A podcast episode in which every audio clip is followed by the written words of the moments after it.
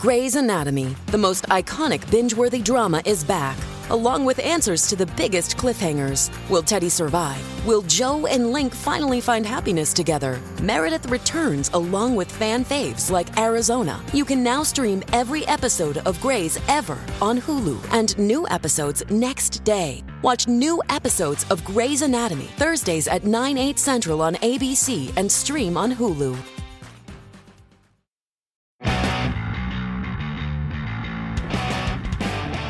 Hey everyone, welcome back to the Garden State of Hockey podcast. Wow, it's been a month since we last spoke with you, and I mean, not with each other directly, but definitely about the Devils because there's honestly been very little happening. It's it's that August dog days doldrum kind of deal in the NHL season where uh, there are some minor things we can catch up on, but mainly we wanted to come to you with this episode to check back in with you uh, to let you know what's coming for the New Jersey Devils in a few weeks here and to get ready for the start of the season, in addition to some site news that we have to uh, recap here. So, uh, my name is Dan Roselle, and I'm joined as always by John Fischer. Hey, John. Hello. John, uh, it's been a busy August for the site, even though it hasn't been a busy August for the Devils. Um, are there any, you know, things in particular you want to highlight of the content from AATJ, you know, for the month of August? Since I know we had talked about the assistant coaches that the Devils got. I know there's a lot of um, articles about their history, what they'll bring to the team, but anything else that you feel is worth mentioning? Because honestly, not a lot happened in the last month. Well, I did write way too many words about the various playoff droughts that every almost every NHL team has ever suffered uh, mm-hmm. to try to pick out lessons because this may surprise you, Dan. The Devils are in a playoff drought right now, and it might be worth understanding, like uh, looking at history, that you know there's not one there's not one correct way to get out of a playoff drought. Mm-hmm. Um, in terms of major lessons learned, um, and again, I wrote a lot about this, so I encourage everybody to go uh, take some time to read through it. But the big the two major lessons are one, ownership really does drive a lot of this because you'd be surprised how many of these playoff drafts were driven by ownership issues, whether it's an owner that doesn't want to be an owner anymore, an owner that doesn't have any money, an owner passing away, uh, ownership basically causing, you know, wanting other people in charge and, you know, their power, power struggles behind the scenes that lead to bizarre decisions. You know, I think it wasn't that long ago when, you know, ownership split up in Tampa Bay because Oren Koules wanted to trade Vincent Lecavalier, and mm-hmm. Len Barrie finally said enough. and Gary Bettman had to step in and say, "You guys can't be owners anymore. You, you it is enough." Yes. yeah, I mean, and, and even even in more benign cases where Ted Leonsis basically said, "Yeah, we can't win with a seventy-seven million dollar contract to Jaromir Jagr. Let's tear it down." And that's how they eventually ended up with Alex Ovechkin. Um, and yes, they did give Jagr $77 million back in um, after that infamous trade that brought him to the Capitals. But the right. larger point is that ownership really does drive everything from the top down. So if ownership has issues and they can't provide the resources, or they pick the wrong people to be your general manager and your team president and other leadership positions, that's going to cause problems down to the team level. And it happens so many times in NHL history, and it even happened to the Devils and their longest playoff drought of nine years, where the Rockies were handed changed hands something like four times before they ended up to John McMullen. Mm-hmm. And then it came to, well, John McMullen kept picking the wrong guys and ultimately found, well, let me take a chance on this college guy named Lamoriello. And it turns out when you hire the right people, it works out much better. And uh, uh, this week marked the anniversary of that hire as well. I think I saw um, one of these on this day, what was it, 35 years ago, the Devils hired Lou? Yep. 1986, I believe, is the year. Oh, the 87, yeah, right? Mm-hmm. Yep. So that's that. Uh, the other major lesson, and there's a whole bunch of lessons, but the major one, that the ownership is the first one. The second one is, and I'm going to say this very carefully, so everybody pay attention because this is this is not just a hockey lesson, Dan. This is a oh basketball lesson. This is a baseball lesson. This is a football lesson. Let's call it life. Why not? It's called life. Yeah. I want to say soccer, but you and I both know soccer doesn't work the same way in, in this regard. It is, quote, do not buy into the process, the cycle, the the you know, the concept that you're in a playoff drought because you've had success. And this and you're paying for that success. Mm-hmm. Not all droughts are the same. And more importantly, the results are absolutely not the same because a lot of fans have put a lot of hope looking at Pittsburgh and Chicago saying, well, they were really awful. They drafted really well, and therefore they became really, really good. That's only part of the story. Though Chicago does not win a Stanley Cup shortly after drafting Patrick Kane if they didn't have um, trades and signings like getting Marian Hossa or Martin Havlat or Nikolai Khabibulin or Cristobal Huet or Antti Niemi and, and a whole host of other decisions that I could point out to in Chicago. Pittsburgh absolutely is not a contender for the better part of the last 15 years if they weren't relying on their pro scouts and their amateur scouts for undrafted mm-hmm. free agents, uh, making making really bold trades and, still kicking on, e- even with uh, Crosby getting up there in age and Malkin turning into a half-season superstar.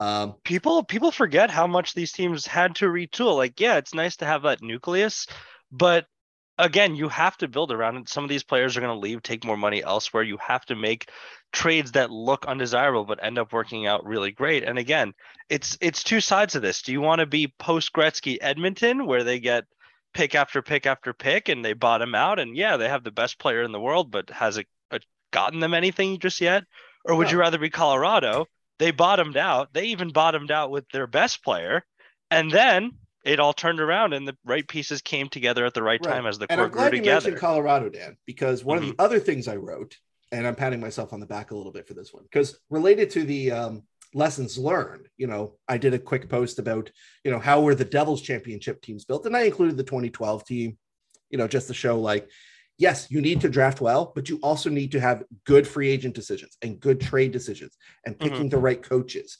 You need all of this. You can't just have one of it. You know, yep. so those who are saying, you know, you got to draft well, you got to draft well. Yes, you do, but you got to do other things too. Mm-hmm. Um, the Colorado Avalanche, Dan, while their core is mostly drafted, you know, MacKinnon, Rantanen, who was picked after Pavel Zacha, Landeskog, um, infamously, Landeskog was Makar. drafted second overall. Makar was fourth overall in his draft year. But here's the thing, Dan: those four players we just mentioned, that's it. They've only mm-hmm. had six drafted players on that championship roster.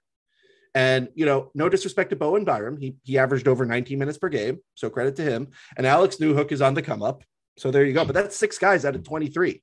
Mm-hmm. You know, Darcy Kuemper and Pavel Francouz were a trade and an undrafted free agent, respectively.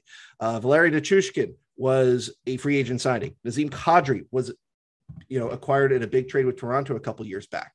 So much of that roster was acquired through other means outside of the draft. And it wasn't like Colorado was so good at drafting that they were able to pull their draft capital otherwise. Like, unless you think really highly of Tyson Jost, which I don't know who does. Uh, but the larger point here, Dan, is that being a good GM and putting together a contender, there's no one you know magic rule or golden rule to follow. And it goes back to what i said about the process you know. I included this infamous clip from the edmonton oilers of craig MacTavish and kevin lowe both guys who played with gretzky and even after gretzky in edmonton won a whole bunch of cups being challenged for once by the media to say you know because they're going on about saying the same things that you and i would say is oh you know you, you've been really good for a while so you got to be bad you're paying the price for that and that was regarding to a 2006 Cup run that was seven seasons before the video was taken. Yeah. So seven years later, a media guy's like, "It's been seven seasons," and Kevin gets huffy saying, "You know, I know a little something about winning," and it's like, bro, it's been seven years. You've had these top picks. You had you had the ability to sign lots of guys. You have stable ownership in Edmonton. Uh, what what's it's you, dude. it's you. We, we know uh, the turnaround can be very, very quick, both in the positive and negative direction, too. Yeah. And likewise, some organizations like Boston and Montreal, they just don't miss the playoffs for very long. The Boston Bruins had one eight season drought, which was ended legendarily by, you know, the emergence of Bobby Orr and the big trade for Phil Esposito and Ken Hodge. Uh, but since that eight, eight season playoff drought down, they've never missed the playoffs more than two times in a row since 1968, and they've only missed the playoffs a total of seven times yeah, since 1968. Montreal, on the other hand, they've never had a drought longer than three seasons. That might change now, but then again, a lot of people thought the same way in 2018, and then they, you know, magically got into the return to play uh, format, won their qualifier against Pittsburgh, and then the following year they you know, on the edge of a knife, made the playoffs, upset Toronto in the first round to much laughter and delight to the to the hockey world, and then went on a playoff run that seemingly iced Bergevin's job and Dominique Ducharme's job before they both got fired. So, you know, lots lots can change quickly. But the point is, is that some organizations, even old organizations like Montreal and Boston, you know, they constantly retool. They're constantly reloading. Their ownership does not en- expect anything less than success, even if you want to call them mediocre or just okay. They're in the mix more often mm-hmm. than not. So this notion that there's a cycle where you're good and then you have to be bad and then you're good and then you have to be bad. That's not true. And anybody who believes that, whether you're a fan, a broadcaster, a pundit, a hockey blogger, a hockey podcaster, or in the case of Craig MacTavish and Kevin Lowe, actual quote unquote hockey men, mm-hmm. it's not true. It's not true. Stop accepting failures. And at this point, you know, after winning, I'm going to put it in quotes. I mean, it's air quotes always every time we say it. But after winning the offseason all the time, don't you want to see it manifest at least once? Like I understand exactly. if it's a it's a kind of thing where you can tell that the team is punting the offseason to to maybe try and uh, arrange for a tank and increase their draft positioning. But the Devils haven't done that. They've tried no. to improve the last three seasons, and for one reason or another, it hasn't gone well. So it's time. Yeah. It's time to uh time to make that work it, it, the time to make it work was two seasons ago or last season. Uh, it's but overdue time. But let, us just say let's just say the world right situation two seasons ago and a season ago, um, uh, while tough for everyone, was particularly difficult on the Devils, and there's no reason in particular that happened, but just seems that they got Murphy's Law two years in a row. Uh, but that being said, hopefully the drought ends here. Hopefully they can get this core going. And it's tough because the division only got better. I think we had some posts about uh, how different teams around the division improved, got mm-hmm. better or worse. I know there's some other uh, blogs that did so as well. So the Metropolitan should be an interesting one to follow. Um, what else do we have in terms of uh, articles on the site. Obviously, we talked goaltending. What will happen? What is the Devils' potential if their goaltending holds? These are all things you can find um, mentioned on our website for sure. Certainly, and there've been, and as preseason is getting closer and closer, because it is less than a month away now. Um, mm-hmm. You know, someone Stephen wrote about uh, potential PTO targets, which I personally don't think are there's going to be too many of. The Devils. Mm-hmm kind of have a full roster as it is between Utica and New Jersey and other available prospects.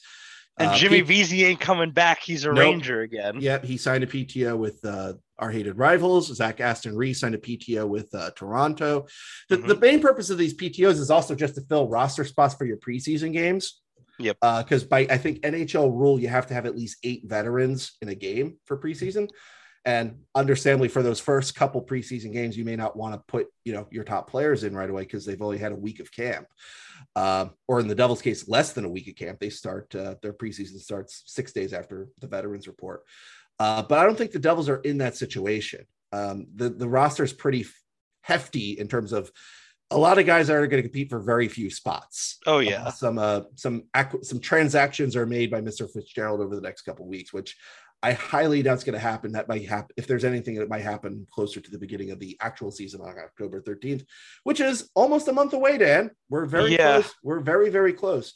But Dan, one of the things that uh, I recently posted, uh, which is relevant to the upcoming season, is the national broadcast schedule. Our friends Hooray. at Disney Disney and Warner Brothers Discovery. By the way, if you have any money, you might want to send it WBD's way because apparently they don't have any because uh, they're cutting everything left and right. Mm-hmm. Uh, but they put out press releases back on Tuesday to announce their different broadcast schedules.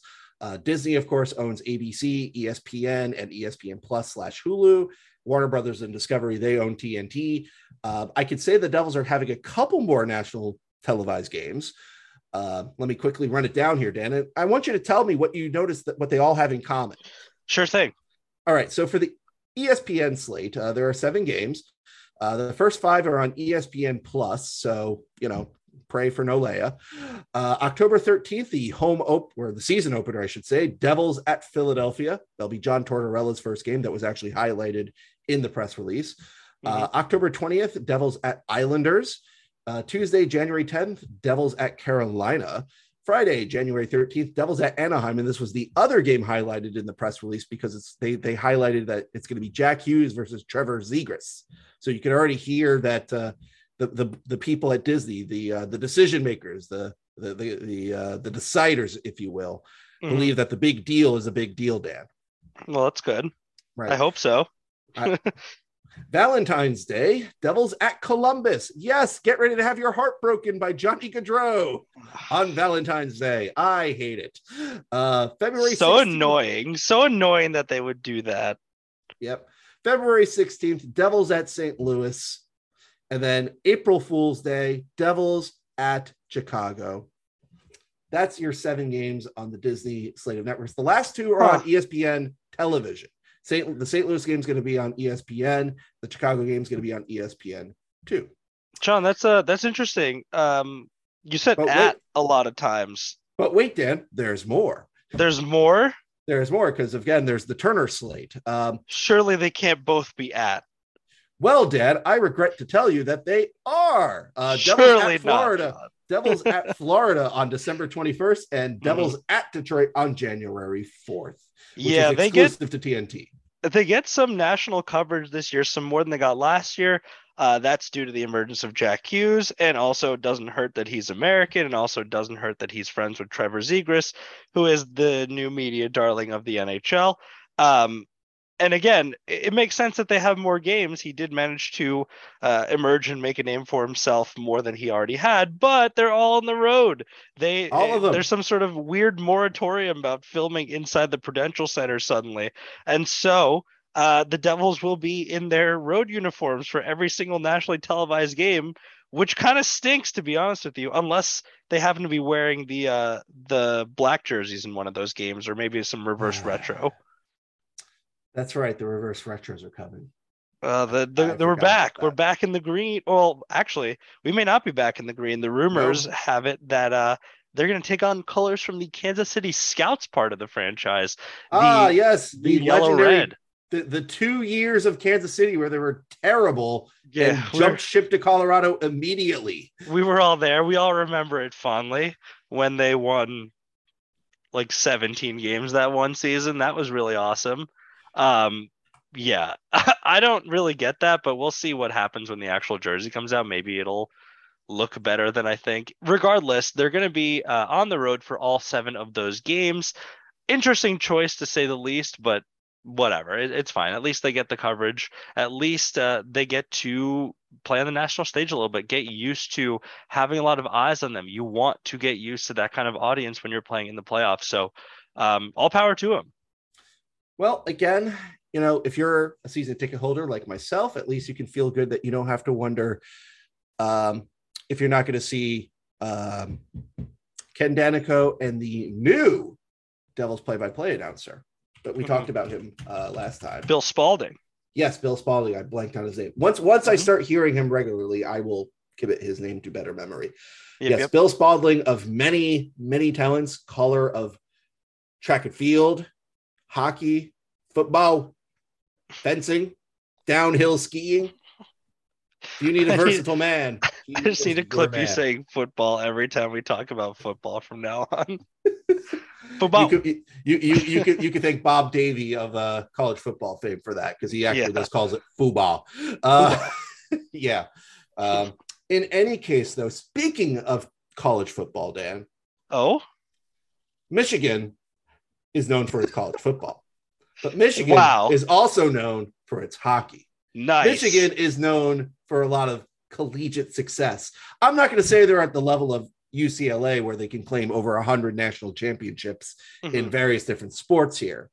However, if you're a college athlete and you don't mind being in Ann Arbor, and as long as you're not being recruited by Rutgers for football or basketball, you might consider Michigan as a destination, especially if you're a hockey player, Mhm. as they have been loaded with talent in recent years. And Dan, they announced their leadership group. Who is Yeah, among that uh, leadership group, Dan? one of those leaders that uh, is announced for that leadership group is someone who happened to uh, break the record for most points by a freshman in Michigan history, I believe, and his name is Luke Hughes. So Luke Hughes is an assistant captain for the team. We love to see it. We love to see him getting leadership roles. We love to see him breaking records. We love pretty much everything about him so far. Um, and we're looking forward to seeing how he spends this year captaining or assistant captaining the Michigan team. It, it's really, really cool that he gets this opportunity. And honestly, I think it's very likely that you know, depending on how the season shakes out, both the Devils and Michigan's, there's a strong possibility we'll see him up with the team in the final stretches of the season. Yeah, it's going to depend on how well Michigan does, obviously, and the situation with the Devils. Because um, mm-hmm. you know, the last thing you want to do is you know throw a guy, especially a defenseman, immediately in after college. But yeah. it could happen. But um, yeah, credit to Luke Hughes because being a captain on a college team, especially Dan, um, speaks to a player's character. It speaks to a player's, um, or it speaks to the team's value of the player. It speaks mm-hmm. to that this is a guy that you want to go to when th- times are tough or you're an inexperienced player, you go to him to get an understanding of what you should do. So the the, the criticism of it in his draft class about his character continues to take blows, Dan, body blows, as if it was a UFC fight.